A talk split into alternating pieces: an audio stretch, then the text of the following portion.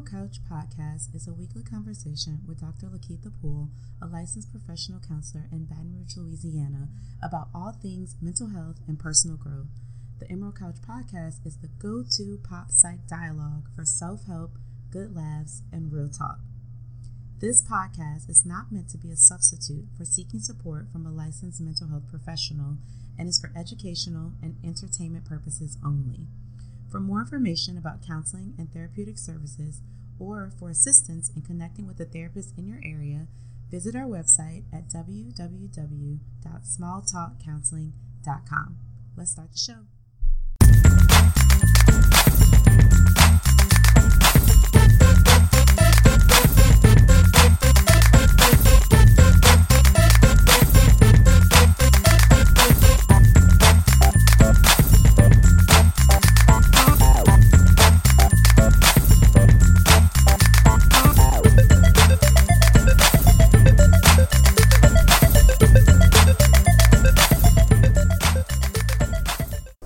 Welcome back to another episode of the Emerald Couch. This is your host, Dr. LaKeitha Poole, and I'm so excited to have you back for another episode. Thank you guys so much for continuing to listen and to support. I see you all rating us on iTunes and listening on SoundCloud, which is amazing. Make sure you keep interacting with us there, but also feel free to follow us on Instagram and like us on Facebook as well, which is another way to interact with us between the show. And if you're just interested in learning more about mental health in general, or if you're in the Baton Rouge area and seeking services, feel free to check out our website at www.smalltalkcounseling.com. So we are back for episode 12. I'm super excited that we've made it this far. The month of July actually kicks off National Minority Mental Health Month, which is pretty exciting that this falls at this time. So I think my topic for this week will also fit very well into this month's awareness theme. And so I'm super excited that I have a guest with me today, which is actually, we were just talking about, is my first in-house guest who's actually sitting with me on the Emerald Couch, which is, I mean, pretty awesome. So I want to introduce my friend, Mr. Jared Williams, to the Emerald Couch audience. Jared serves currently as the manager of foundations and communication for Teach for America in South Louisiana.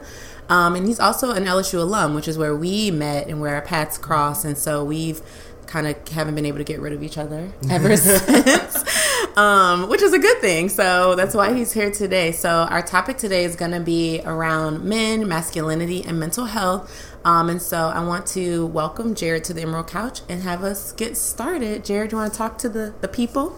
Yeah, I am really excited to be here. So as LaKeitha said, LSU was our meeting place.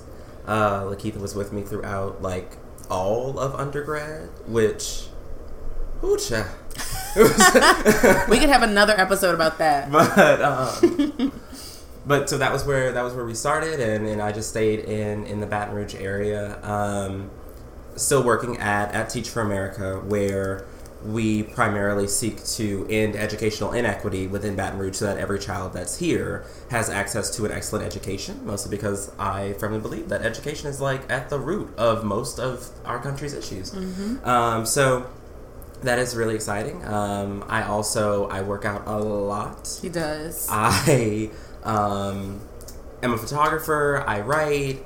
So I do multiple things to keep my introverted self busy.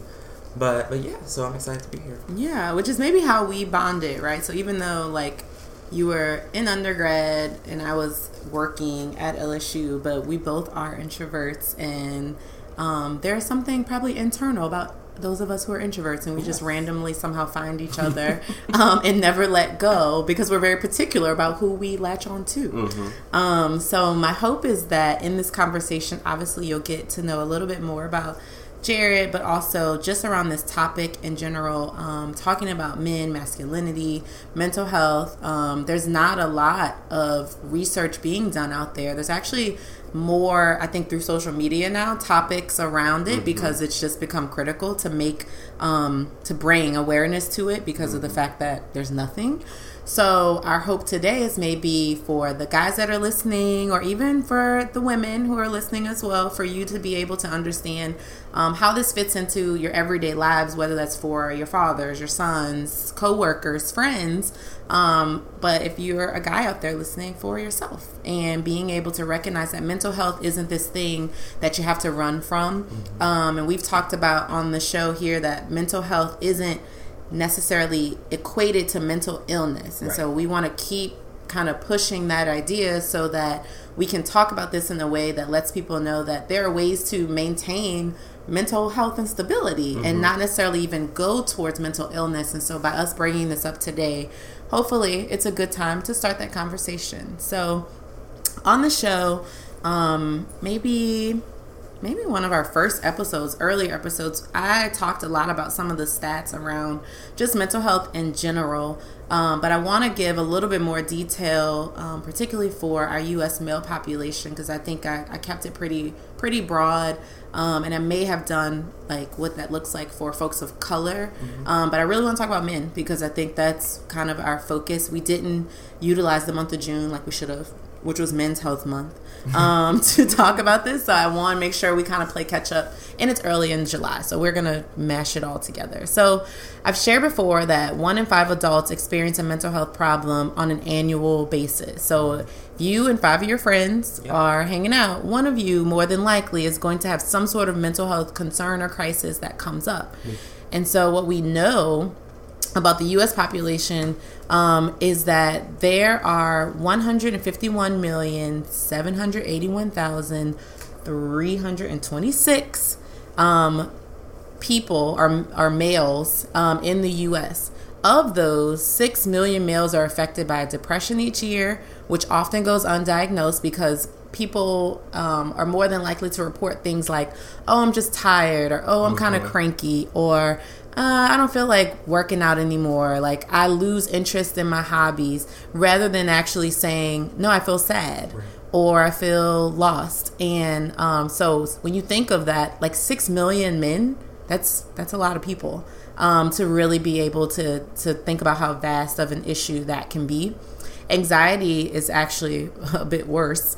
There's approximately 19.1 million American adults between the ages of 18 to 51 that have some sort of anxiety disorder. And of that, 3 million men have panic disorder or some other type of phobia, which could include, PTSD, mm-hmm. Fear of spiders, which I am afraid of, or any sort of pest of any form. And so recognizing, yes. So being able to realize that, like, these, we're not talking about small numbers here. We're talking about millions of people experiencing mental health disorder. So I'll give you guys a few more stats, and then I want Jared, from his perspective, to offer up his thoughts around mental health so he can support a little bit. So another area, and I think this actually came up during an Ask Dr. LP question on a previous episode, was around bipolar disorder. So about 2.3 million folks are affected by bipolar disorder, with there being about an equal amount of men and women who develop that illness. But what's interesting is the age of onset for men is right between 16 to 25. Yeah. So this is when you're like going through right. a bunch of mental developmental changes. You're going through physical changes. You're going through adolescence. Education. You're maybe in college. Right. right. So like, it is a time where you're already under a lot of stress and pressure, and then to add a mental health concern like bipolar disorder, which again can be very confusing because that basically combines what I just gave you guys as descriptors for anxiety and depression, but sort of vacillating between the two. That can be extremely exhausting for somebody, but also pretty scary. On the other side, and I think this is probably where people place themselves, we talked about mental health being on a continuum, but people sort of place themselves always on the side of like deeper concerns and illness. And when we start talking about like strong psychoses or schizophrenia, we definitely have about 90%, I think, of people who are diagnosed with schizophrenia by age 30 are men. 90%. So that's almost everybody. And so being able to realize that, of the 3.5 million people that have it, 90%, those, 30 and under, are men. And so recognizing again that we have, and we're going to get into this, I'm sure, a little bit, but there's already these norms that are set up by society of what manhood and masculinity is supposed to look like. And then you add a mental health concern into it, or just some sort of difference that makes you not seem like everybody else. And, you know, people will already start to isolate you. And so imagine the isolation that people sort of do to themselves once they learn they maybe have some very intense mental health issue. Mm-hmm. And then the last two, which I think people often overlook, again, because of societal norms, which I think are often incorrect. Yes. But also, there's just not as much information out there, would be eating disorders and suicide. Mm-hmm. On the eating disorder side, males actually count for about 10% of patients with anorexia and bulimia.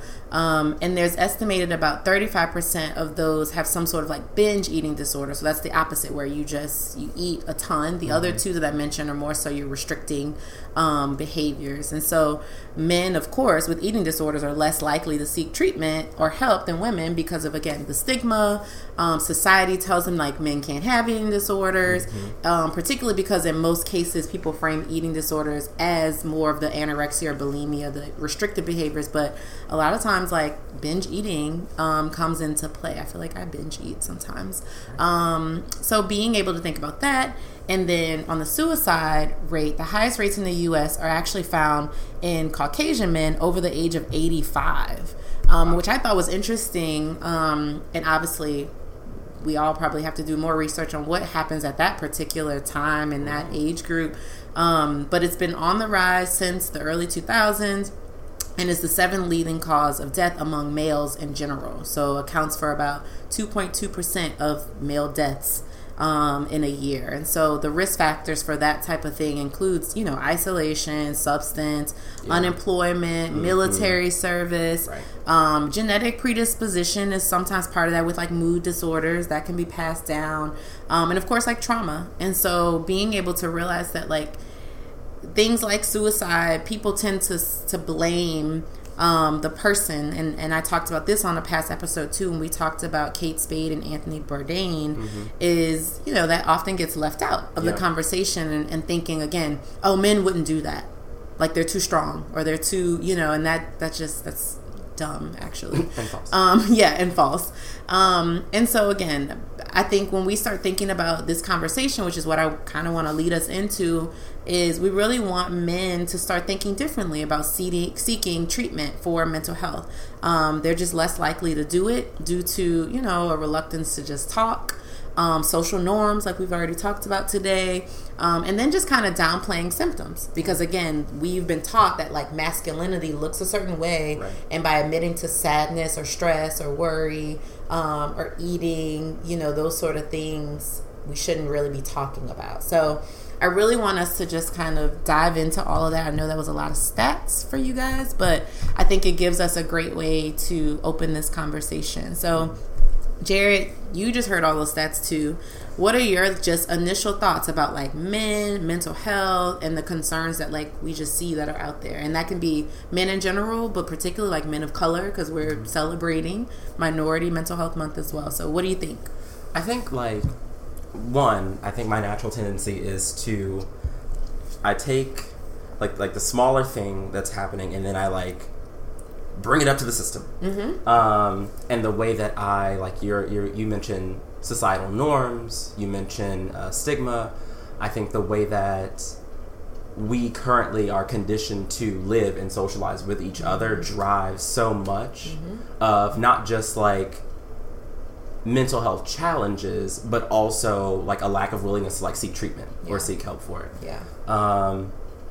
The stats that you gave are like, I mean, that's a lot of people. Yeah. And I think maybe because I work in education, and we will see like similar things where we like whittle things down to like, oh, it's only 3% of children in said state, and it's like those are still hundreds of thousands of children, of people, and that is still like, if there is just one child that is like going without something that they need in order to survive and thrive, like that is insufficient. And so for us to like look at like even suicide rates in men after the age of 85, like that is a subset of people in our country, and to question, like, why is that? Like, right. What is it about the way that we live our lives that, like, drives somebody to that point? To that point, mm-hmm. right? Like, and when I think about, especially within men, the way that masculinity pressures you to maintain mm-hmm. a particular form, and I consider myself to be a fairly liberated man, mm-hmm. but it is still, like, a consistent practice right. of, like,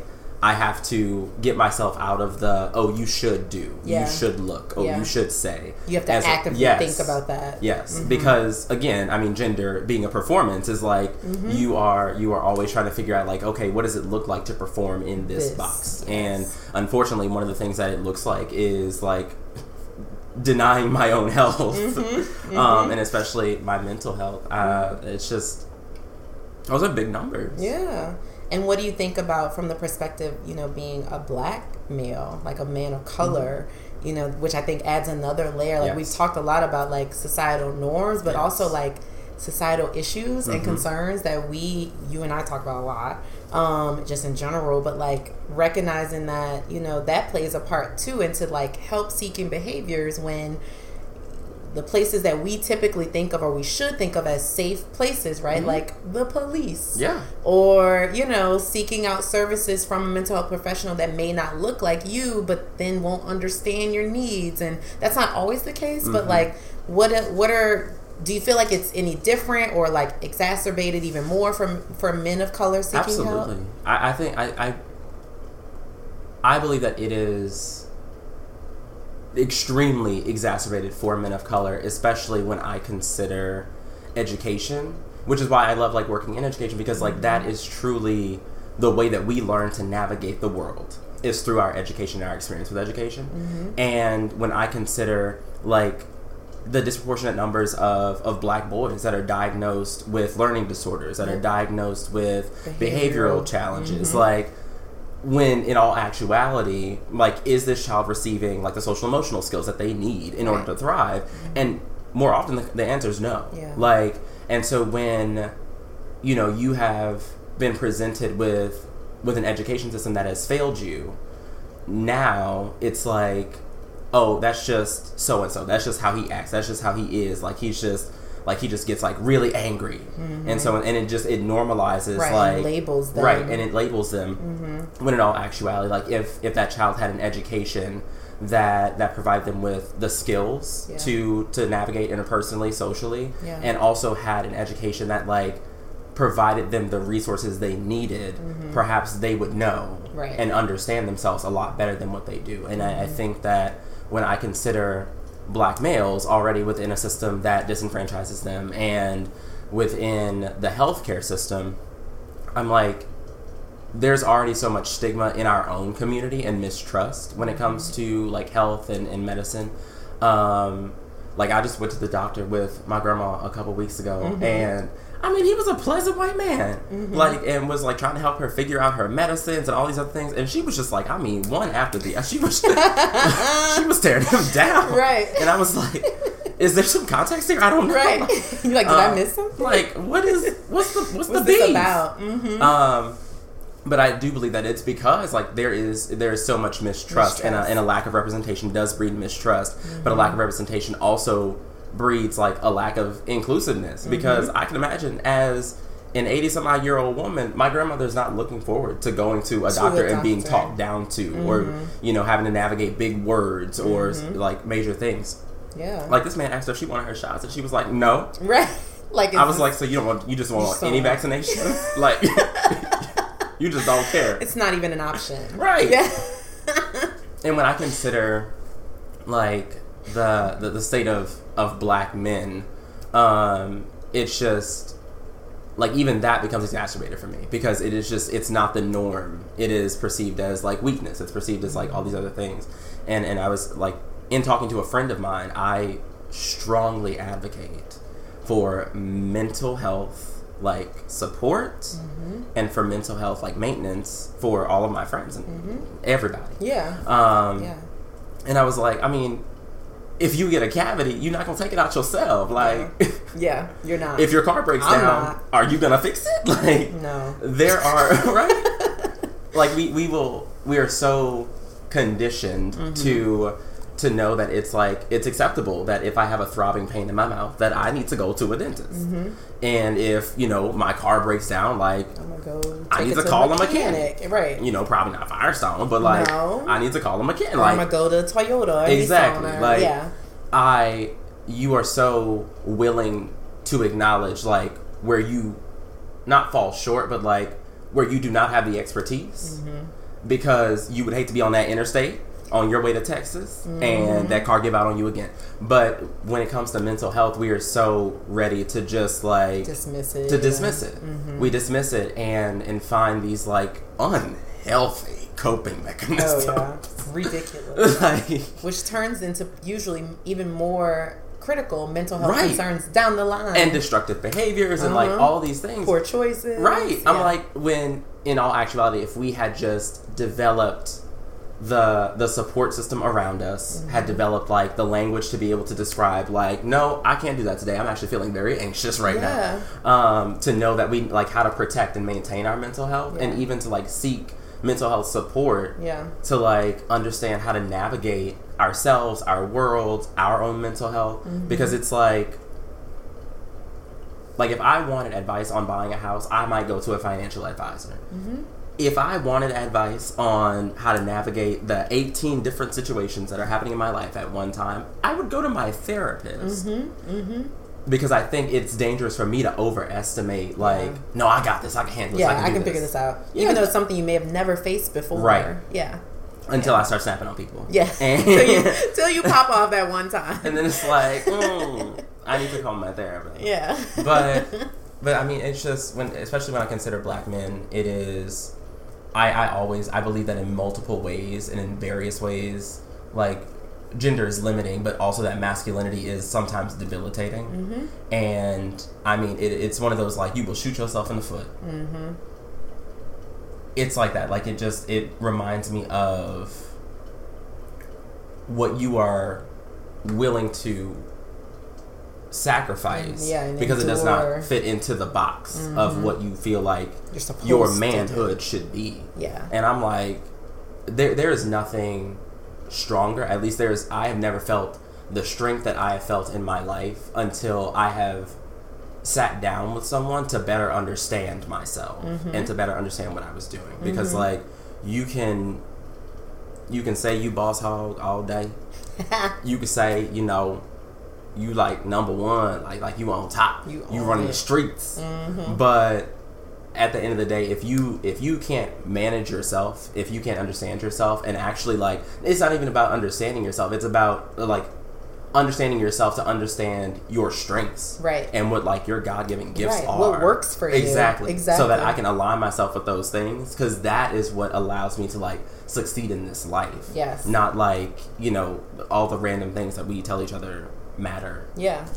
And I mean, I think that that's the thing that people miss, is that therapy isn't always about being in this place of struggle, like pervasive struggle. Right. It's about questioning what's going on in your life, facing a challenge and trying to make a decision that maybe you need an unbiased opinion about. Being able to navigate kind of, we've referenced the larger societal issues that you're not even sure that you felt something about until you feel something about it, and being able to process that with somebody who's not going to be maybe that friend who's ready to get in the car and ride with you. You need them, but this might not be the moment. I don't need you right now. Right. This is not the moment yet.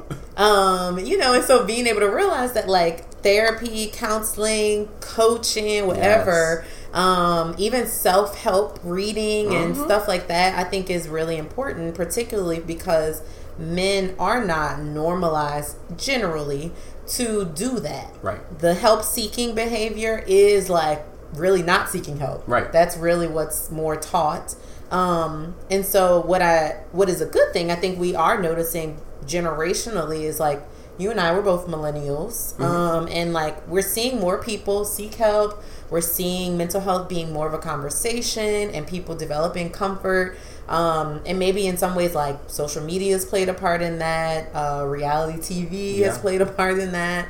How much do you think that will continue? Do you even agree with that? With me saying that, like social media, us as millennials, like that sort of thing has helped to start at least the conversation and change the conversation. What do you think? I find that, like, when I talk to, I within my friend groups, I would say, like, the ages vary.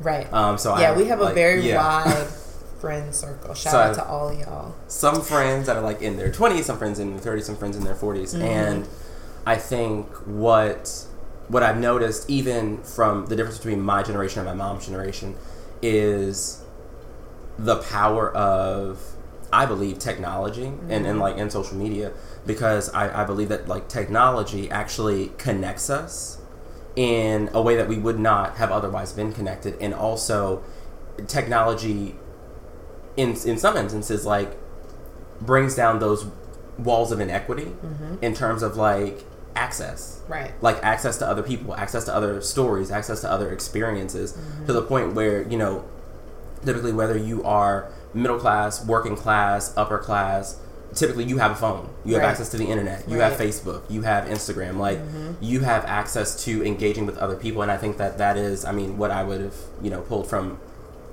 learning about myself is much of the purpose of why we're here, so, like, connect with each other. And I think when I consider, like, a millennial generation, we just are not a generation that, like, takes a lot of stuff. Like, they're, and I think that that's only growing over time, but I find that we are a generation that's like, that don't feel right. I don't think we should do this. We'll, like, call a spade, and even if we may not have the solution, but we're not going to be silent. Exactly. And that makes a big difference, like you said, with more access to be able to then say, yeah, I don't really know what's going on with me, but I saw that this person's talking about counseling or talking about therapy or talking about mental health. Right. Let me Google that. Right. Mm-hmm. Because you are, I think, at a point where we grew up in a certain level of privilege compared to our parents, compared to our grandparents, and I think it just makes us more ready to take risks. Right. Like, I think, like, many civil rights leaders would have said, like, there is, like, the fight is not over. The next generation will, like, pick up that fight and carry it on. And it's because I need to be able to look and see what has been done and what has been possible in order to then take what I believe to be possible and make that possible, so that I can, you know, pass it on to the next generation. Yeah. And I think that when I consider millennials, like, we are definitely where we grew up. We're like, yes, I'm stressed right now. Yeah. And I need to go home. Whereas I think my mom's generation would have been like, no, let me work out this full day. Mm-hmm. Let me work out this job for the next 6 years. Mm-hmm. I'm close to retirement. Let me get it over with. Like, as opposed to our generation, which is like, no, I actually need to, like, maintain myself. Mm-hmm. And so I love the fact that we are a generation that's willing to say, it is not okay to operate like this. Right. You actually need to go talk to somebody. Mm-hmm. And I love that, like, the way that technology does connect us, it connects us to real stories. Yeah. To be like, oh, like Anthony Bourdain, like Kate Spade, like, to say, I would have assumed, looking at this person's life, X, Y, and Z. Right.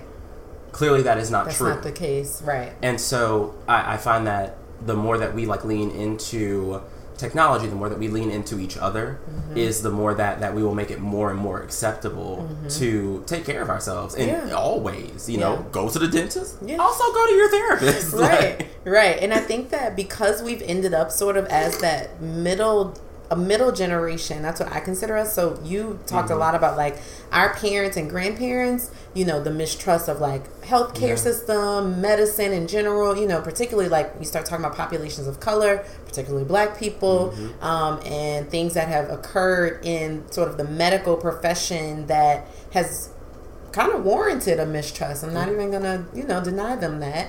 And then realizing that the generation coming behind us, centennials, they don't know a world without Facebook, Google, Snapchat. Is that what they're called? Centennials? Centennials, child. Centennials. That's what it is. So that's the new name for them. I think those are kids born in, like, 2000 or after, which seems weird to me because I was born in the 80s, but whatever. So that group, like, always had, like, internet, always has had access to reality TV. Like, I remember, and there may have been a show before this, but, like, the first reality TV show that I can recall was Cops. Like, You know, and like that was reality TV, mm-hmm. which actually was probably more real than reality TV is now. But like that was kind of it at that time, and that just seemed like, oh my gosh, this is like a real child speed chase. Yeah, like jumping over the fence. He gonna get him. Yeah, and it was like that same experience. And so now, like, they have reality TV shows about everything, including counseling and therapy, which I think, again, helps to open the conversation earlier, but for them, maybe getting a misperception of what it is. Right. And we're fortunate and blessed and highly favored to have fallen into the generation where we remember, like, dial-up, and you had to get off the phone to get on the internet, or, you know... Like Facebook, I think, came out the year I started college. Mm-hmm. So, and you had to be in college to have a Facebook. So you didn't have a Facebook. And that was like a big deal. Before that, it was like MySpace. And you change your background on MySpace. I was a coder. We were coding. Girl, I know. I used to... And it's like, you don't even realize that because now kids, they don't have to do it unless they're taught it. And so, you know, I think we're fortunate, but I also think we have an obligation because we're that middle group that has seen both sides, our parents and grandparents' experiences, and then what's coming behind us to kind of clarify what mental health is, how it can be utilized, how it can be beneficial, and dispelling the myths about it. And so, you know, hopefully that's what this conversation will do for people, but also just to be able to open those doors a little bit more. So we'll hope, fingers crossed. We'll see. We'll see what happens.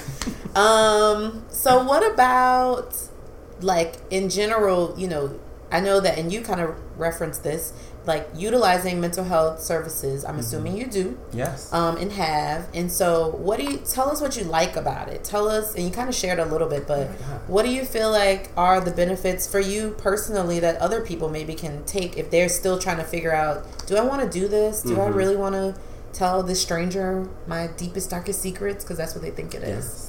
Like, and it's only because, literally from, like, deepest, darkest secrets, is if only you sit in front of someone and they're like, it's okay. I promise. It's fine. I have 18 other people that I know that are, like, dealing with the same thing. Like, it's, I think when we build up these beliefs or these, like, narratives in our head of, like, either what a situation is or what a circumstance is or whatever, and we're not looking for, like, alternative voices to contribute to that story, like, that's dangerous. That is very, very, like, we're, I mean, I would say we see it today, like, in our own politics of what happens when you, like, lean into a single story so far that you are just willing to, you know, we'll talk about that later. But for me, what I love is, so I have my own therapist. Her name is Dr. Travis. And shout out to Dr. Travis. We have been going long and strong for 3 years, maybe, just about. Awesome. And what I appreciate the most is, in the beginning, it's like, okay, we're, like, building and we're trying to figure out, like, what are these things happening in my life? But over time, as, you know, many of the mountains have been reduced into molehills, we... Like, we talk about the experiences that I, like, my experiences in life. Like, what do I want out of my life? Is what I'm doing aligning to my life? And I think it's so powerful to have, I mean, even just a touch point. So, like, in my day-to-day work, I will have a check-in with my manager every week to ensure that I'm, like, on track to meet my goals for the year. Why would I not do the same thing for my own personal life? Right. Like, why would I not sit down with someone to be like, who knows? Like, oh, Jared's goal is to be in X place by X time. Why would I not sit down with somebody who could be like, well, yeah, I hear you talking a lot about this. That doesn't sound like it's going to get you to this place that you want to be. It's the accountability piece. Exactly. Yeah. You have accountability. Yeah. And I don't think, I believe there's, in my personal life, I don't think I can have too much accountability. And so I also, like, Karen also helps me surround myself with the people who will hold me accountable. Like, she helps me build a life that actually facilitates my goals and aspirations. Like, and that's what I love about it, because left to my own devices, I would probably still be spiraling about the same relationship situation that happened about 3 years ago that I should have been over when it happened. Like, and that maybe like your friends can tell you like, let it go, do this, and like you believe them, but it's just different coming from somebody who literally only knows what you tell them, so they know probably a, not necessarily a more authentic you, but like a part of you that maybe you don't disclose to friends, and they're able to then give that unbiased accountability. That's different than like me being like, Jared, come on, stop. And this person is like, I find it so valuable that there is one person, if there is one person in your life that you can go to judgment free, criticism free, you know that they are looking out for your best interest, because if not, that's why malpractice insurance is there. Like, true. You there's a reason why you can go and you can sit down with this person and be honest with them, because it is not until like you are honest with yourself that you are able to even make the changes and the strides and the achievements and the successes that you want to see in your life come to pass. Like, you cannot, one, fix it yourself.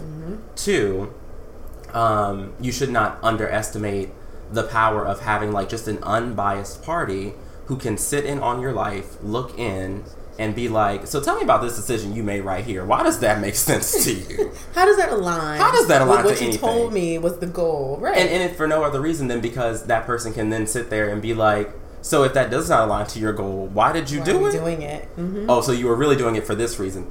Next time, you probably shouldn't. Right. Like, and that's helpful, because if not, I'm like, I have one life to live, and I am not made any promises that I will come back and do it again. So why would I not do everything in my power to figure out how to maximize every opportunity that exists? Like, and I think that one way of doing that is to find somebody to be there with you, just like a financial coach would, just like your dentist tell you you're not flossing or whatever, is like the same person to be like, you set out these very ambitious goals, are you tracking toward them? Or you like are going through this really big like life change right now, even if it is just as simple as like we, I think, underestimate what it means to like just move jobs. Like, you have been so comfortable in a place for so long. Like, it is going to have an effect on you. Trust me, it is not all like daisies and roses, because as those things start to unfold, like, how are you navigating this new space, this new environment? How are you adjusting? If it's something that's like happened in your family, how are you navigating that relationship, especially family? Oh, yeah. Because I believe that like when you are raised in a system and raised in an environment, it is hard for you to accept like what is not normative. And it is so easy for you to accept like if your family, if you've experienced like toxic behaviors, if you've experienced toxic relationships, it is so easy and natural for you to just assume that that's just the way it goes. And accept dysfunction. And accept dysfunction in your life. Dysfunction that actually breeds other problems in your life. And maybe a root cause of why you're actually in therapy in the first place. Like, and so, like, when we can go to someone who can help us navigate those things, someone who is, like, trained and experienced and, like, ready to help me navigate my life and the world, can look at some of those behaviors and be like, Jared, I understand that that's what you learned in your family, but that may not be the healthiest thing for you to do if you want this relationship to work.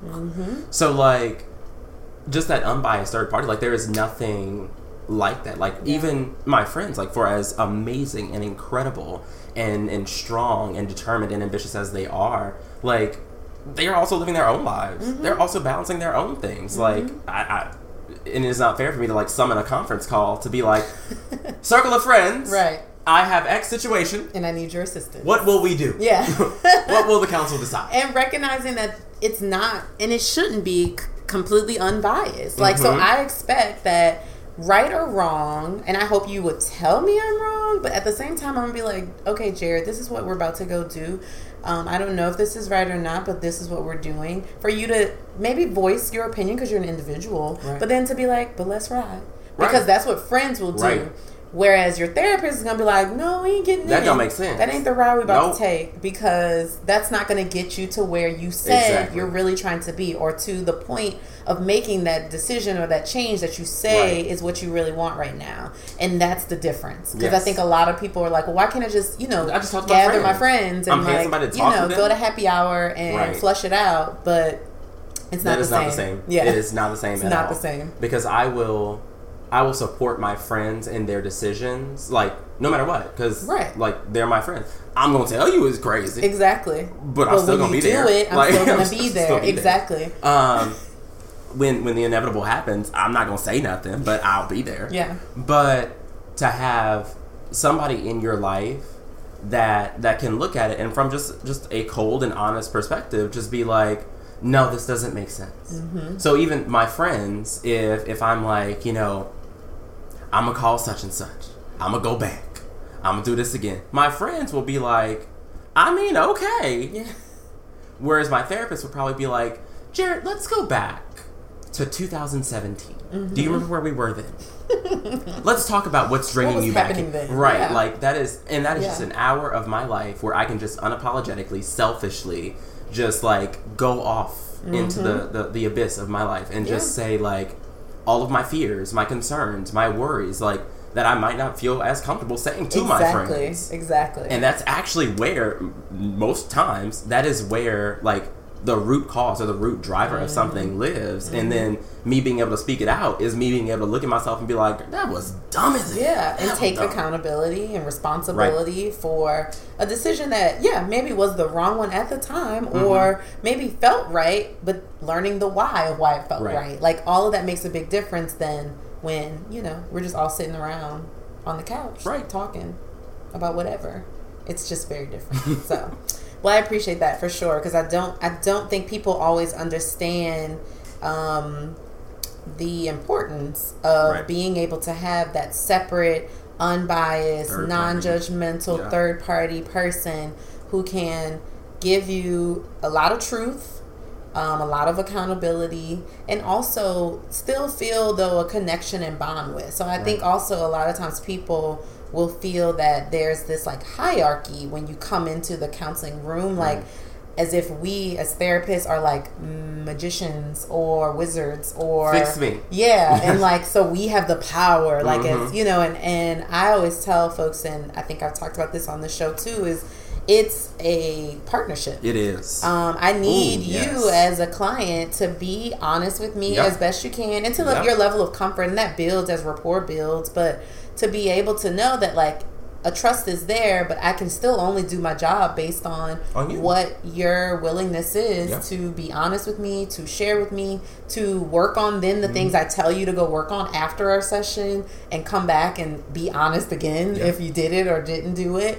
It definitely is not one-sided. So I appreciate you being able to like probably make that clearer for people who sort of imagine it to be this like magical experience or this like whimsical is probably a better word experience of me being this grand wizard, which sounds awful because of, you know, making America great, but like being able to realize that like I'm not a magician, I'm not a wizard, I'm not, you know, any of these things that people, again, when you watch reality TV or you watch movies, like you don't have to come in and stretch out on the couch. You can sit in my nice comfy chair, or you can sit on the sofa, or you can stretch out if that's what you want to do. You can take your shoes off. You can sit on the floor. Like there's not this formalized way that therapy has to look unless the client makes it that way. Right. Mm-hmm. And I what I love is, so I sometimes can like see myself similar to like a corporation or a business. Mm-hmm. I say that like you get out of therapy what you give. Yeah. And if you want somebody that is like, if these are your goals and these are the things that you want in your life, long-term relationship, marriage, kids, successful business, want to open your own business, like if these are the things that you say that you want in life and this person is there to like help you navigate your life, why would I come in and not give you the full, right? Like that's like me saying I have goals and objectives in my job, but every week I go into a check-in, I'm talking to my boss about everything but my goals and my job. Right. So I come to the end of the year and I'm like, oh my gosh, I don't know why I didn't achieve anything. Right, yeah. Like, because you didn't, you know, what work did you put in? And you know Ayanla is like one of my... I know. I know. You have to do the work, beloved. Like, that is what I hear, because, and I will have conversations with my therapist where she's like, you've come a very long way in a very short amount of time, and it's because I acknowledge that, like, in this instance, if there is somebody sitting in front of me that is like, tell me what you need and we will figure out how to do it, if that's not happening, then it's on me. Right. Like, what am I not contributing? What am I not bringing to the table in order to drive this? Because if I go into my therapist's office and I know what a situation is, and I know, like, the real nitty-gritty, but I'm only giving you, like, right, but I'm choosing not to share that, like, then she's not helping me through what the real problem is. Yeah, she's helping you through the facade of whatever you decided to offer to her or him. Yeah. And the more that the therapy is like, I mean, it really is, it's like going to the doctor.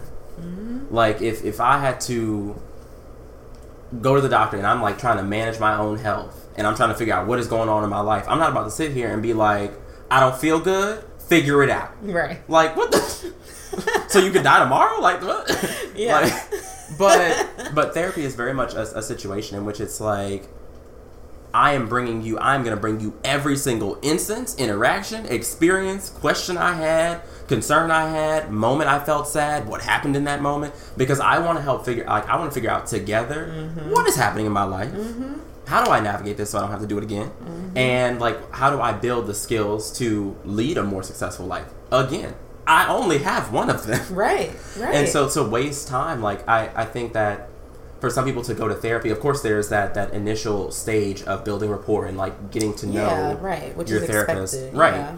But at the same time, I'm like, I have to come with a certain level of vulnerability to be like, look, Sway, I know you ain't gonna tell nobody my business, because if you do, again, malpractice insurance. I'll sue you. Yeah. But like, I have to be willing to say, you know, is this the right relationship for me that can help me meet my goals? Right, to open up and do what you gotta do. I'll only know that, and I'll only know what I'm capable of if I'm willing to, like, open up to this person, sit on their couch, their floor, wherever, and be like, you know, it was a real interesting day today. You know why? I don't know. I was real unsure of myself in this meeting. Like, that's powerful. Yeah. Being that honest and that vulnerable is really, that's the magic. Yep. And that's what I do wish more people understood. The magic comes in the honesty, the vulnerability, not sitting waiting for us as clinicians to be like, yeah, you should do this. Because I'm really not an advice giver. Right. It's me holding up a mirror to you. It's empowering. Say, this is what you told me. This is what you also told me last week about the goals you want. Right. How is this image that I'm now throwing back at you that you just told me about, the choice you made today, fit with what you told me last time about what it is that you ultimately are trying to do? And being able to have somebody who you've built that type of bond with call you out a little bit and challenge you a little bit is very different than what you might get from a friend, a parent, whoever, who can do that, but it's just different. And because it is ultimately empowering. Like, I think as I was, like, building my relationship with my therapist, like, she made it very clear that, like, therapy is not meant to be, like, you know, you sit here for the rest of your life and you come to me every week until death. Yeah. It is actually, like, I'm here to help you navigate the tools to, like, hopefully not need me. Yeah. And the way that Dr. Travis, like, it really is empowering when you help me navigate situations that I thought were, like, insurmountable. You helped me navigate a challenge that I thought was, like, the biggest thing in the world, something that I thought I would never be able to talk about or something I would never be able to confront. And we are able to have a conversation about it weekly, go back to it, be like, oh, you remember when we were working through this? It is so empowering to take those, like, mountains in your life and literally reduce them down. Like, you don't even have to climb. No. You just got to make them small. Like, but that is the most empowering thing, because it gives me ownership over my own story. Right. Because before that, a lot of those things would have dictated, like, based off of fear or perceived fear, based off of, like, fear of failure, fear of conflict, like all these things, what I was going to be able to do and navigate going to a therapist is like, oh no, so like, we got this. We got this. And it's a partnership. Yeah. Like it is a partner. We're like superheroes. Yeah, superheroes. It's Wakanda. Wakanda forever. So being able to do that, I think what has been beneficial to, I know clients that I have had, is them coming to that realization that at the end of the day, it isn't my job to hold you hostage forever. Right. I tell clients during their initial consultation, which I think for some of them is like, oh no, you're already trying to get rid of me, but it's not. It's me being honest that this is a journey, yes, that we're starting. However, it's my job to put myself out of a job in your life at some point. And that doesn't mean you can't follow up with me, check in, because life is still going to be life and things will happen. But for you to not, you should feel empowered by the fact that, like you said, things that come up, you're totally like, there is no way I could get through that. Or there is no way I can even figure out a solution to this. And when you have done it, through utilizing your therapy in that way, it makes you then realize that, like, well, I have this sort of internal ability to make this happen. Right. And now I need to learn how to start to apply it across life areas so that I can do it again and again and again. Right. So that I don't have to call up, you know, Dr. Poole or Dr. Travis or anybody to be able to say, okay, look, I can't figure this out. Right. And that doesn't mean, again, you can't touch base, but it's at some point you should feel like, all right, you know, I've been going to therapy weekly for 6 months. I'm ready to go to every other month, or I'm ready to start checking in once a month, or therapy for me was 2 years ago, so now I'm only going to check in every 6 months. And I think what I love about my relationship with my therapist is it ebbs and flows. Mm-hmm. Like when I was first going, it was like, girl, I need to see you every other week. Mm-hmm. If every week is not an option, I need to see you as frequently as possible. Mm-hmm. And then we were able to like reduce that down to like twice a month. Mm-hmm. Now we're more so on like a month-to-month schedule. Mm-hmm. But I also know that like if anything happened in my life, that we could go back to figuring out like a week-to-week and every other week or whatever. And we can ebb and flow until I'm able to like navigate all of these situations at a pace that's comfortable for me. Like. Yeah. The power is still the client. Yes. The power doesn't lie in the therapist. Yes. And that's the message I hope those of you guys who are listening understand. You know, particularly those of you who are still trying to figure out if this is something you want to try. Mm-hmm. Recognizing that you have all the power to be able to make this kind of whatever you want it to be. Right. And it's our job as clinicians to be there and to help you figure out kind of what it's going to be as well. So I appreciate your honesty for sure. So last question before we take a brief break and then we get to the fun part, which this is fun too, but more fun stuff. Tell us just, you know, so like you said, you used the great example of the fact that like when you're in certain periods of your life, you may only be checking in with your therapist monthly, every other month, whatever. How do you take care of yourself in between? What does your self-care routine look like? What are some of your practices? What do you do to like maintain Jared? So let's see, what do I do? I said I go to the gym a lot. Mm-hmm. I go to the gym about 6 times a week. Yes. And I think mostly because when, like, if I look at my journey with fitness, it was something that started off as like looking at the deficits of myself, and actually like fitness in the gym has become like my most consistent form of meditation, of like just focusing on one thing at a time, focusing, and that one thing is me. Like pacing yourself. Like pacing myself, right. Like I'm watching my breathing, I'm watching like my movements, I'm like listening to my music. It is one of the spaces in my life where I can decompress and relax. It makes me want to go to the gym more. I mean, we could. Listening to you. Let's go! I mean, So I go to therapy. About once a month at this point. And I'm also conscious of what I not let into my life, but I am very intentional about managing my own energy. And so when I wake up in the morning, typically like as I'm getting dressed, India.Arie has this album called Songversation, Medicine, that is just like just songs that are almost like mantras of just like positive thoughts and positive energy, and like I am light, just breathe, like all these things. And that is what I listen to like on my way to work, which, so I tried the difference. Initially I was listening to like NPR in the morning. That wasn't helping. Probably was a little stressful. Yeah. And then, you know, that is literally the jump off for your day. And so like I listen to India.Arie. I am also very conscious to, like, music. I was, like, even growing up in New Orleans, like, I was an artistic child. Mm-hmm. Like, I was an artistic student. It comes with the territory for us. We can't help it. Like, yeah. So I found that music has such a sway mm-hmm. over my mood, my energy, my life, everything. And so I'm very conscious of, like, what am I listening to? Mm-hmm. And so I might start off with, like, India.Arie, but when I'm at work and I'm, like, trying to get through a day or whatever, I might listen to Cardi B. Right. Why? Because it makes me feel like a boss. So I do that. I'm conscious of, like, what I listen to in the gym. And most of it's, like, you know, really happy, empowering songs. Mm-hmm. And not all of it is. Mm-hmm. Like, it means that I can balance with the Adele. Mm-hmm. I can balance with, you know, the Drake. Yeah. Like, yeah. It is so powerful for me to, like, be able to manipulate my own energy like mm-hmm. that. Like, because sometimes, and I can know that when I was younger, like, it just felt, it felt like you ain't know what you was gonna get. Like, what are we today? Are we happy, sad, what? But when you're able to manipulate your own energy mm-hmm. to be like, no, I'm really only going to be happy today. Right. And tell yourself that. And I can curate mm-hmm. that for myself. I also watch a ton of Super Soul Sundays because...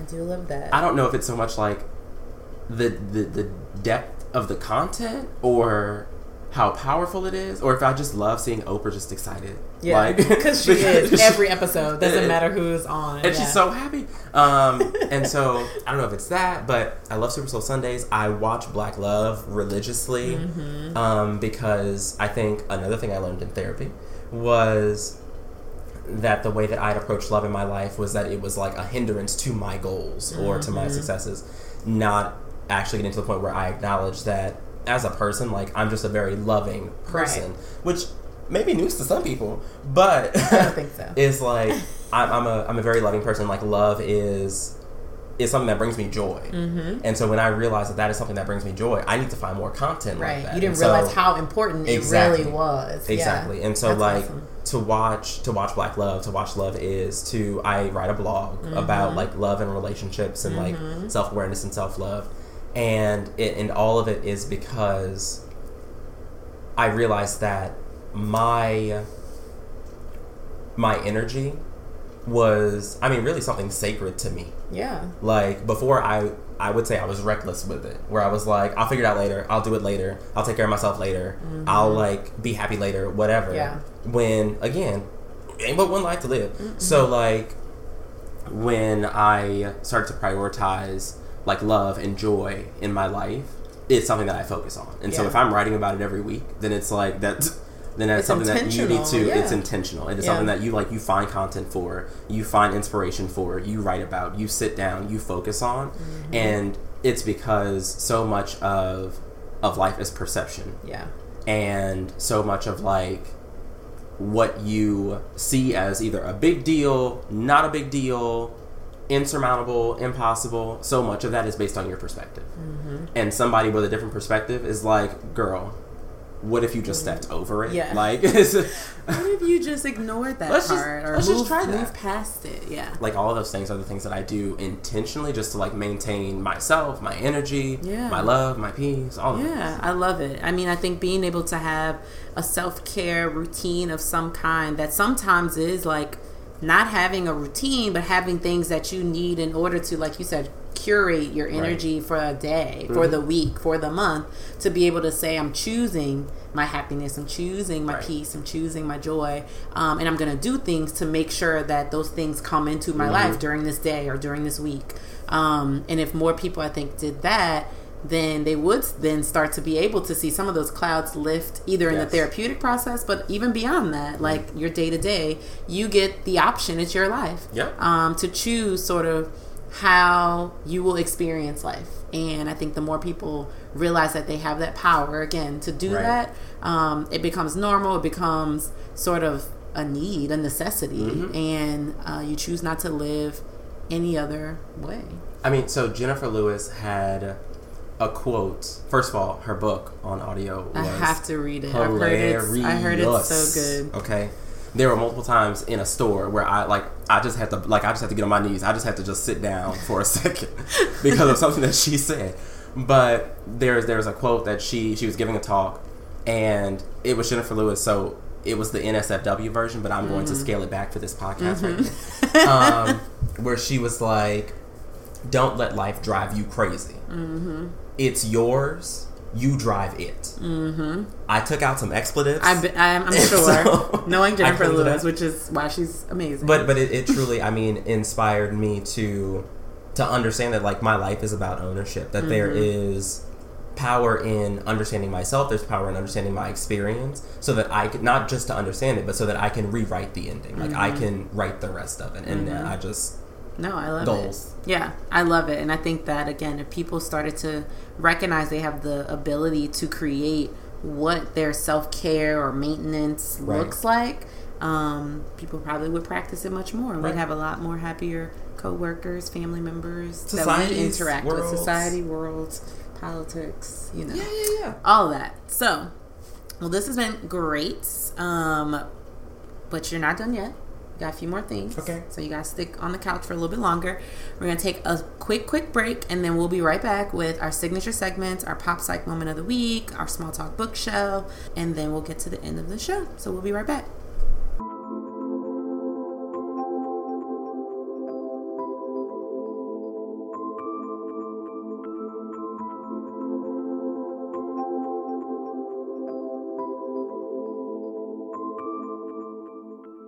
All right, folks, we are back. We have our three signature segments to get through to end the show. First up is our Pop Psych Moment of the Week. So I think I probably referenced maybe in the very first episode and declared already my love-like allegiance to Beyonce. Beyonce. And so obviously that is no different when thinking about the collective pair that she makes when she joins forces with her husband. And so recently the Carters have released an album called Everything is Love. And what I really want to talk about, even though I love talking about Beyonce, I don't want to talk about her today. I really want to talk about the concept of masculinity, particularly Black masculinity, and some of the memes and jokes that have been going around about Jay-Z having to make amends for infidelity. So I haven't seen it because I have Tidal and I stream, and it does not come with like the album booklet that people have been talking about. But there's all these pictures that have floated around of Jay-Z and Beyonce together, you know, kind of intimate photos, but also just people sort of, you know, making a joke out of his, what I presume is more so like showing openly his love and connection to his wife. And a lot of people kind of, you know, joking like, oh, he has to do that now because he screwed up. Or, you know, no man ever wants to be, you know, kissing ankles like in the video. Beyonce's can't trust video. So we got to take him on tour. Exactly. You got to take him on tour. So really she didn't want this to be a joint tour. She was supposed to be her next tour, and yet she got to bring him along. And like, you know, understanding that, those things like come up when we think about, you know, masculinity in general, and obviously in terms of thinking about societal issues like infidelity, marriage, divorce, potentials for divorce, the kids, all that stuff. There's still this expectation that like the man is supposed to represent something that somebody else gets to set. So even as fans, we still have to label what Jay-Z's love for Beyonce looks like because of this album, or what responsibility he now has to her because of her forgiveness, that has to do with his masculinity, not just like that people forgive your people sometimes, and the bond they took before the Lord. And so realizing that, like, you know, that plays a part in it. Another thing that I think came up, and Jared, I want your thoughts on this when I say these things, is, you know, the relationship dynamics around friendship between Jay-Z and Kanye. So one of my favorite lines actually on the album is when Jay-Z talks about, you know, if him and his wife are beefing, talking about the issue that they were going through with his infidelity, he wasn't going to anybody's anything. And he was really referencing Kanye and Kim Kardashian's wedding. And, you know, the fact of the matter is that in order to save his marriage... he had to make a choice between friendship and love. Mm-hmm. We'll put it at that. Not that he can't love his friend, but people also sort of, you know, I think they receive a lot of criticism for people who maybe aren't understanding of sort of the different dynamic that I think Jay-Z and Beyonce are, and Kanye and Kim, when it comes to like publicity in mm-hmm. general. But again, there's this like expectation that as two men, they shouldn't even be talking or beefing about friendship, because that's not the manly thing to do.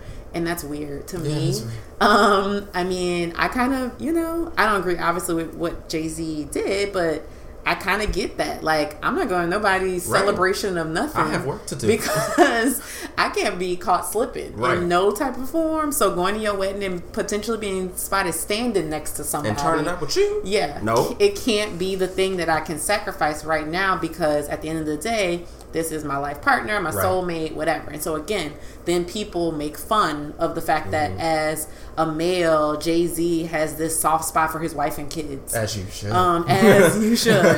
And so it's just interesting that that plays out.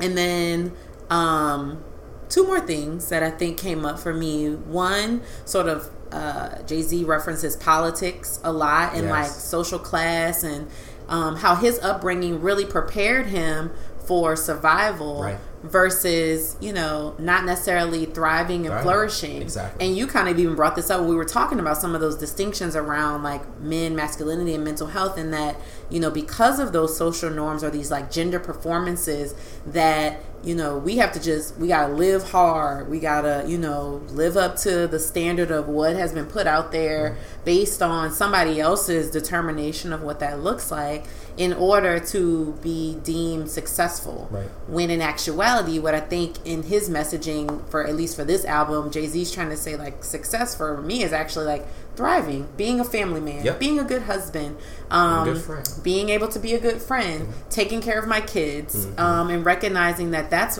more about character than about gender norms right. and masculinity, right. And pushing against that a little bit, because what he also mentioned, and you referenced this too, and thinking about the kids that you all work with through TFA sometimes, is the label that comes with being raised in a certain environment, but that's your environment, you know no other way. Right. So you've learned to navigate the world as this perceived angry person or frustrated person with behavioral issues.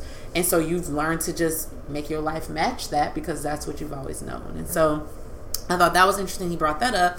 And then the last one, it fits with all of that. It's just like this idea of like living well and living life fully. So, you know, he references a lot around making memories, valuing friendships, valuing family, being able to work hard and celebrate working hard, and that's not being sort of boastful. So right. I think another form of masculinity too is like, it's expected that, you know, if you make a lot of money, you need to show it and floss it, and like right. that's because that's what a man does, when in actuality it's like, you really should probably be quiet about how much money you have, because where Jay-Z grew up, you might get hit in the head mm-hmm. like, and your wallet stolen. And so being able to realize, well, that won't ever happen to them because they're flanked in security. For those of us right Julius but for those of us who are regular people, valuing like living well is something to celebrate, or yes. something to realize that like, yeah, maybe my life circumstances didn't set me up to have this type of life, and now that I've started to make some sort of headway into like my dreams, mm-hmm. I should be able to post that on Instagram, or right. to, you know, celebrate, bring my friends together to celebrate a job promotion, and everybody being able to feel like this is a win for all of us, versus, you know, oh, he's so selfish, or oh, mm-hmm. he's only worried about, you know, making himself more money. So, you know, even though I liked them separately well before they got married, I appreciated Jay-Z's input on this particular joint album, because yeah. there are a lot of things that people miss, because people are so enamored by their like love story, that just like he did for 444, he's dropping some gems yes around like dispelling, you know, some of the things that we often get caught up in around masculinity, about gender norms, about life in yeah. general. And so I just think it was very interesting. So I don't know if you've listened to the album, but what are your thoughts about how, you know, how he's been able to like bring some light on some things? So one, Yes, I've listened multiple times. I listened to it. But what I have appreciated, what I appreciated in 444, what I appreciate in this album is, I think it aligns with my journey through like my own spirituality, mm-hmm. and also my like sense or my love of love, like, mm-hmm. Mm-hmm. and the way that it works is that marriage is sanitizing. Mm-hmm. Like, marriage is sanitizing in the sense that it's hard, and there are, you know, all of the norms that you live with, the norms that you live with as a black woman, the norms that you live with as a black man, the way that you think something should look, the way that you think something will look. Mm-hmm. Marriage is the test or the thing that forces you to, like, okay, forget all that. Yeah. What works? Yeah. Like, who are you? Mm-hmm. Who is this person? What is this relationship? As in, it forces you to really get at who you are, mm-hmm. not what you are, what you have, mm-hmm. XYZ. Mm-hmm. And I find that, like, when if you try to come into a marriage superficially, it is, I won't say impossible, but it's going to be very challenging. Yeah. Because it is truly about, you are connecting with somebody in one of the, like, deepest forms of connection that you can have. That you can possibly have. And the reason it's so deep is because I'm waking up next to you every day. Mm-hmm. Like... and your flaws. And exactly. Your past. All and of that. I find that, like, what I love about this album, what I appreciated and loved about 444 is... it just has a way of, like... not only once you get married, but especially once you have kids, mm-hmm. your priorities... change completely. And it's just, I've appreciated the sense of, and the courage to say, like, to align to values, mm-hmm. and to align and say, like, to character, you still broke if everybody broke but you, mm-hmm. like, to say that, like, call people out on it, matters, yeah. that the community that you surround yourself with matters. And I appreciated it so much because, one, I felt like it got back to something that was a little bit more, like, vintage, mm-hmm. for black people, in terms of, like, my mom used to talk about how my grandma used to cook for, like, a whole slew of our, like, cousins, mm-hmm. and kids and whatever, mm-hmm. because it was about a collective, right? And community. That exactly, mm-hmm. that our power as black people comes from a multitude of places, mostly because we're the blueprint, but mm-hmm. also because, like, we have such power in community, mm-hmm. and I love that. I'm leaning into my priorities. I'm leaning into my family, my love, my children, my money, mm-hmm. my money for their money. Like, mm-hmm. that I, you know, want better for them. I find that aligning to so much of those values has been so powerful. Yeah. And I hope that it is a part of, like, this swing in this trajectory in terms of, you know, let go of the facades, let go mm-hmm. of the faces, let go of the, because at the end of the day, as appealing as they may be, they don't keep you warm. Yep. And so you can have everything you want. You could be boss in the streets, mm-hmm. okay? But at the end of the day, like, if you are aspiring to love and you think that's going to get you to that, mm-hmm. it's not. Right. And when you realize that, I think that's what's painful. And I appreciate Jay-Z. I appreciate Beyonce for, like, their candor. I appreciate their transparency, their yeah. honesty, but through art, yeah, which I found has been, like, incredibly artistic and creative, mm-hmm. in terms of, this is a reality, and mm-hmm. I find that maybe I would not be in that place if I was not, like, binge watching Black Love obsessively, right? Because to see that, like, it is so hard to develop a marriage and a relationship that thrives. Mm-hmm.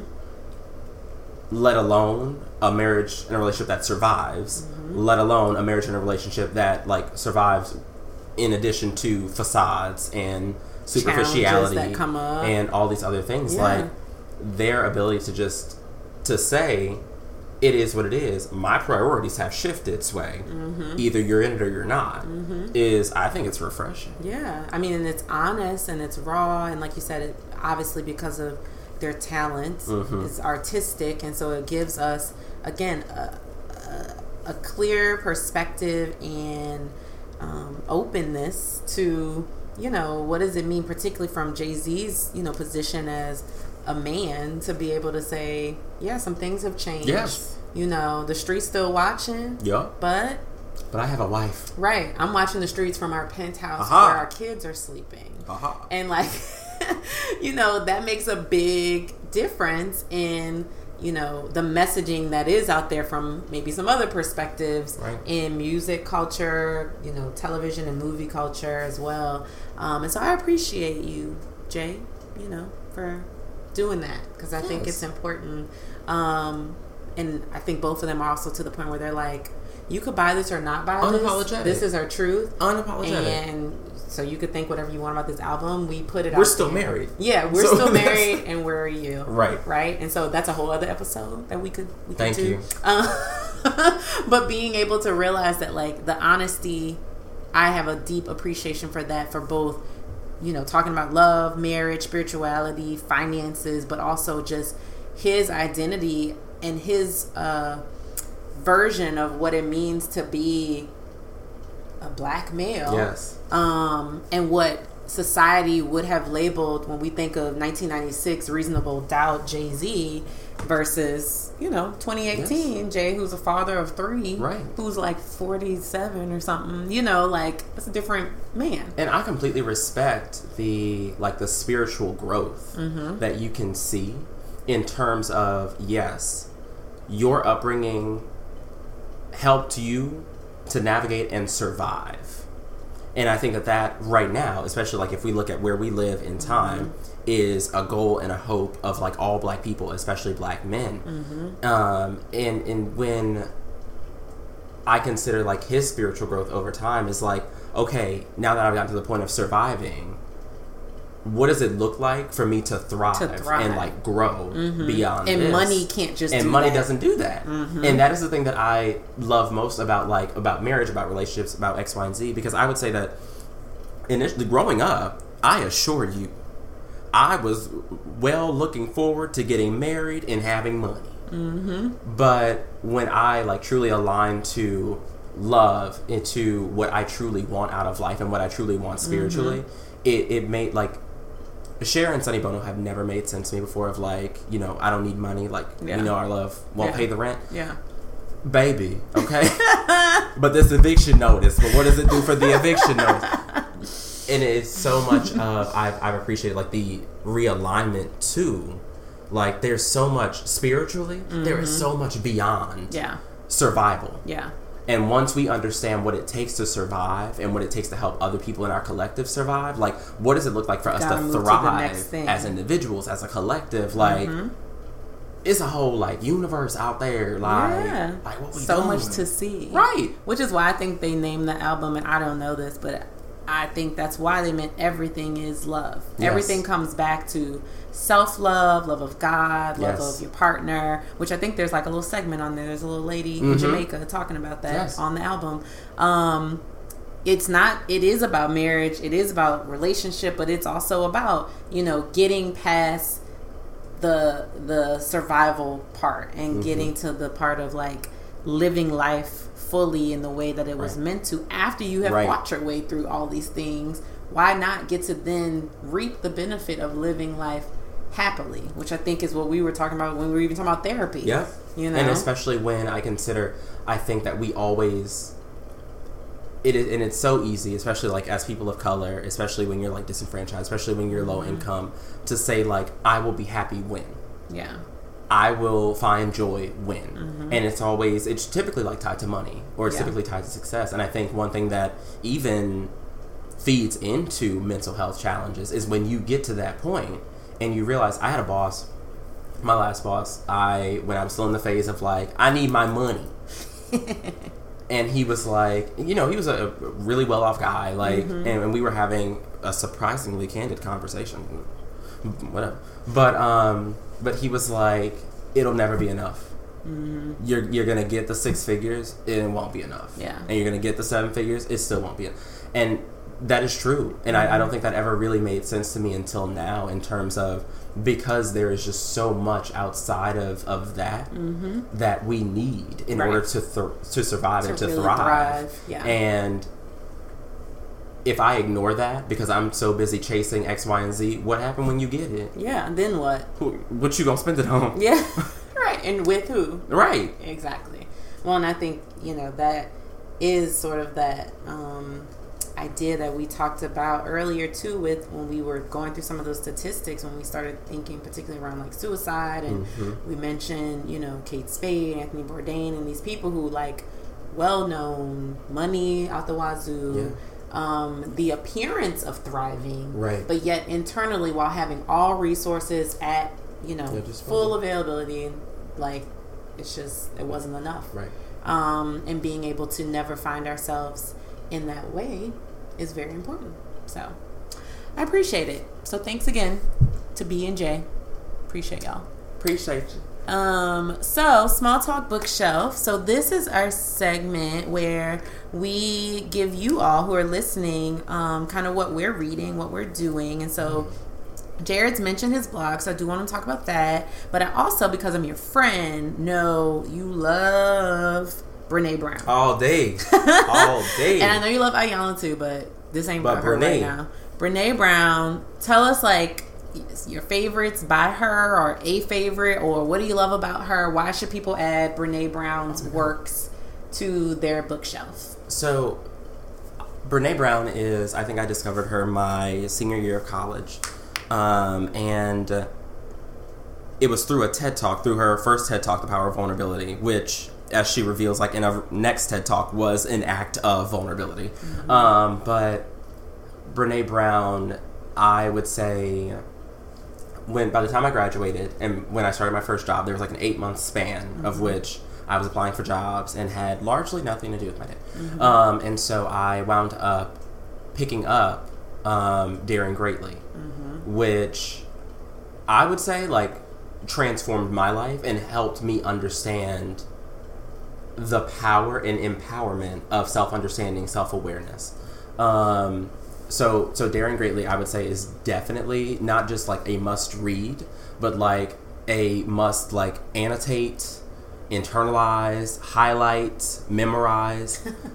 The quote, all of that. The quote in the beginning is the entire book, she says, is based off of a quote by Franklin Roosevelt, the Man in the Arena quote, which is like, you know, it is not the critic who counts. It is not the man who points out how the strong man stumbles. The credit goes to the man who's in the arena, whose face is marred by blood and dust and sweat. And it's a quote that says, we will always have an arena in our lives, and there will always be people in the audience of the arena looking at you. Watching, yeah. One, you should not be taking feedback from somebody who is not on the arena floor with you and who is only willing to watch you. And two, that even if you fail in the arena, you at least know that there is victory in even being able to try. And so that book was really the beginning of, I would say, like a new echelon of a spiritual journey for me, in terms of, I think, not long after reading that book, I came out to my mom, I came out to the world. It was, I mean, granted, it wasn't really much of a surprise anyway, but like the courage and the vulnerability and the power that I found like in her work and in her reading has been incredible. And then her next book is Rising Strong, which she has, you know, she has this series where it started with The Gifts of Imperfection, which she says is like love yourself. Daring Greatly, which is be yourself and be bold. And then Rising Strong, which is you were yourself, you were bold, you got knocked down. Now what do we do? Right. And how do we get back up? And those, I would say those three have been such pivotal pieces of my journey and my spiritual growth. If for no other reason than they help me understand the power of aligning to myself over aligning to expectations, norms, you know, all these other things that are actually super oppressive. Yeah. But in her new book, Braving the Wilderness, is also incredible. Like, I just find anything that Dr. Brown does, anything that Dr. Brown says, it is always centered and grounded in love, in vulnerability, in courage, in, I mean, there is so much power in her work that I don't think I will ever not be babe, if you want me to sell books, Dr. Brown, I will go door to door. I will do it. And I will sell them like encyclopedias. Because there's just so much power in it. Yeah. Well, you guys heard it. Anything Brené Brown, based on Jared's recommendations, will serve you well, allow you to do some self-exploration, but also be able to provide a source of encouragement for those moments where life maybe isn't as perfect as you expect it to be, but to not give up. And I think anything that helps you do that is beneficial. And I love her work. To me, maybe it's why I love therapy. Maybe it's why I love her books. I don't know which one came first. Right. But it really is, like, even reading requires, like, some form of vulnerability because it's so therapeutic in terms of... I think I bought my mom a copy of Daring Greatly and was like, we're going to read it together. It's going to be great. I think she barely got through chapter 1. I was like, girl, it will require something of you. I'm sorry. But it's just so... I mean, it's incredible. It's how powerful it is. That's amazing. So you guys heard it. Brené Brown. All things... I'll put a link in the show notes if people are unfamiliar with her, maybe to her TED Talk, to give you guys just a taste. And then I think after that, you too will probably have bought all the books. Yes. All the things. So last segment is our Ask Dr. LP. And so today we're going to do Ask Dr. LP and Ask Jared, because Jared's here. Hey. So the question that we got says... Last week, you spoke about transparency and checking your ego when it comes to self-care. Yeah. How can I learn to do that when I'm often the main source of support for others? That's tough, but also necessary. Yeah. For me, so I guess I'll answer as a person, which I'm still a person, but as a therapist and then as LaKeitha. Sometimes you have to be unapologetic about what I call selfishness, and it's not the typical version of selfishness I think people think about, but being able to put yourself first above all things, which means setting boundaries, saying no, establishing norms that only work for you. So I have found in particular, and this probably started in my late 20s, but I definitely for sure now that I'm in my 30s, I have no problem saying no. Hello. I have no problem being able to be more vocal about calling people out on things that do not suit my well-being. Yeah. And so because of that, yes, there are probably people who maybe do not like that or who may be turned off by it, but it's because they're used to people bending to their need or bending to the niceness that, I have. But that I'm not willing to sacrifice when it comes to my well-being. Right. And so if you're the friend that always, is the source of support, so people always use the phrase, particularly right now, like, check on your strong friend. You're the strong friend. But at some point, you have to be the vulnerable friend. Right. Or you have to be the person that you can't, put that baby shower together or that surprise party together. Because right now, if you're not made a priority... you will lose even more than just that moment or that memory of planning that party or starting, that class you want to take. Right. The timing may not be right. So that's probably my personal perspective. Well, that's probably both. Like, I think I would just say it in a different way if I was talking to a client.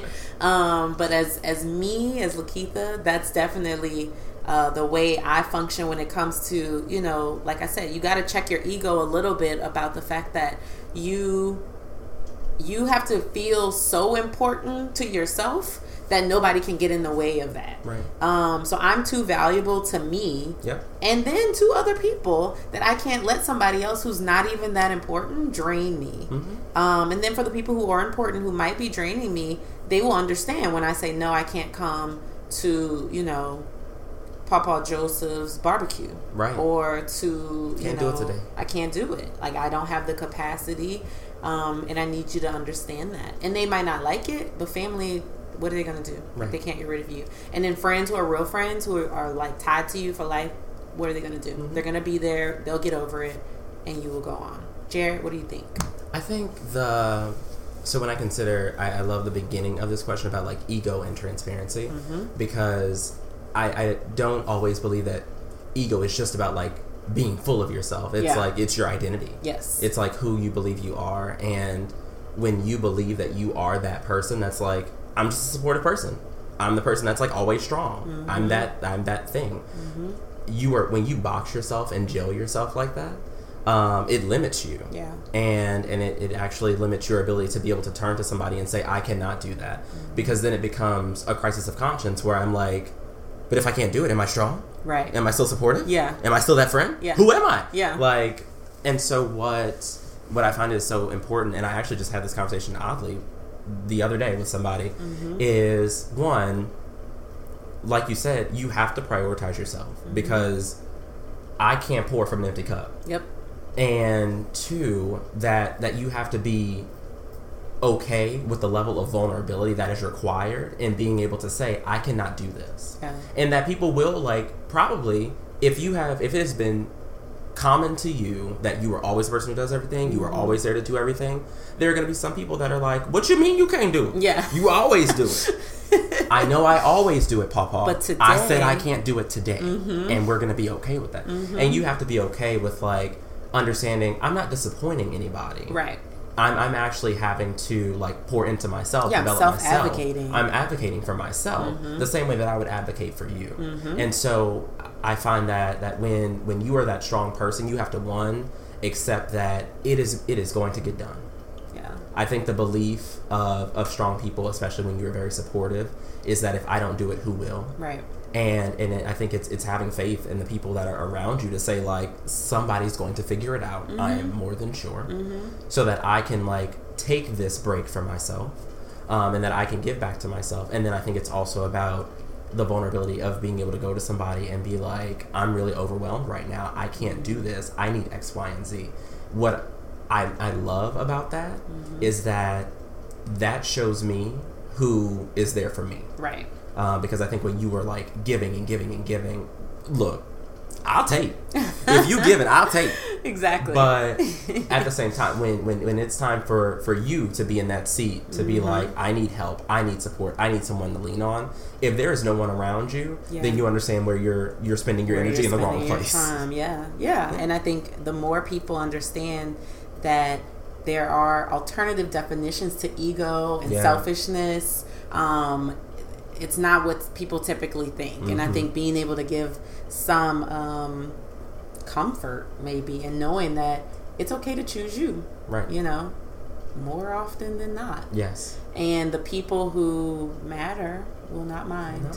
And they will be okay with it, and they'll be there when you're done. Yep. Taking care of you. So that was a great question. I appreciate the listener who sent that one in. Well, yeah, that's our only question. So that brings us to the end of our Ask Dr. LP and Ask Jared Quest segment for this week. So it also brings us to the end of our show. Jared, any final thoughts? Anything before we wrap up that you want to say? Obviously, this has been so wonderful to have you here. But anything else? Any final thoughts? I would say thank you. Like, this has been very therapeutic. Good. Maybe it was the couch. It's the couch. And the color. Yes. It's always great to, just sit down and have critical conversation. I would invite, like, anybody who's listening to, like, find your friends, build your support group, have conversations, like, talk through things mm-hmm. together. There is so much power in yourself, also power in the collective. And I think that, that's awesome when we find that together.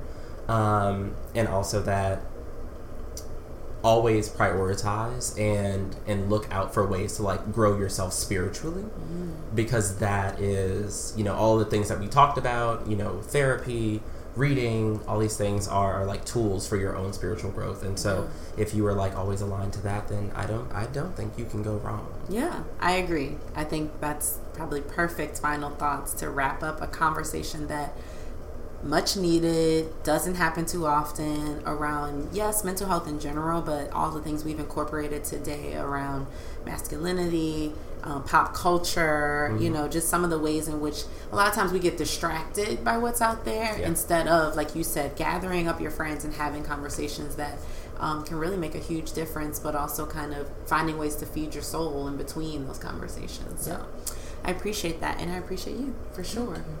So, listeners, thank you guys again. We have obviously much more to talk about, particularly as we enter July and think about Minority Mental Health Month and how we're going to keep talking about this throughout the month in more ways to address some of the topics we talked about today, but even more. So make sure that if you haven't already, and if you're listening, I'm assuming you have, subscribe to the podcast so that you can always be up to date on what's coming up next. And if you haven't already on social media, make sure that you have liked, followed, subscribed, all of that. And if you have more questions, even if those are questions for Jared based on things he said, I promise I will get them to him and answer them from his response on the next episode. So please send them in. You can submit those on the website under the Ask Dr. LP submission page. And we hope that you will tune in next week. And we'll be right back here on the Emerald Couch. Later. Bye.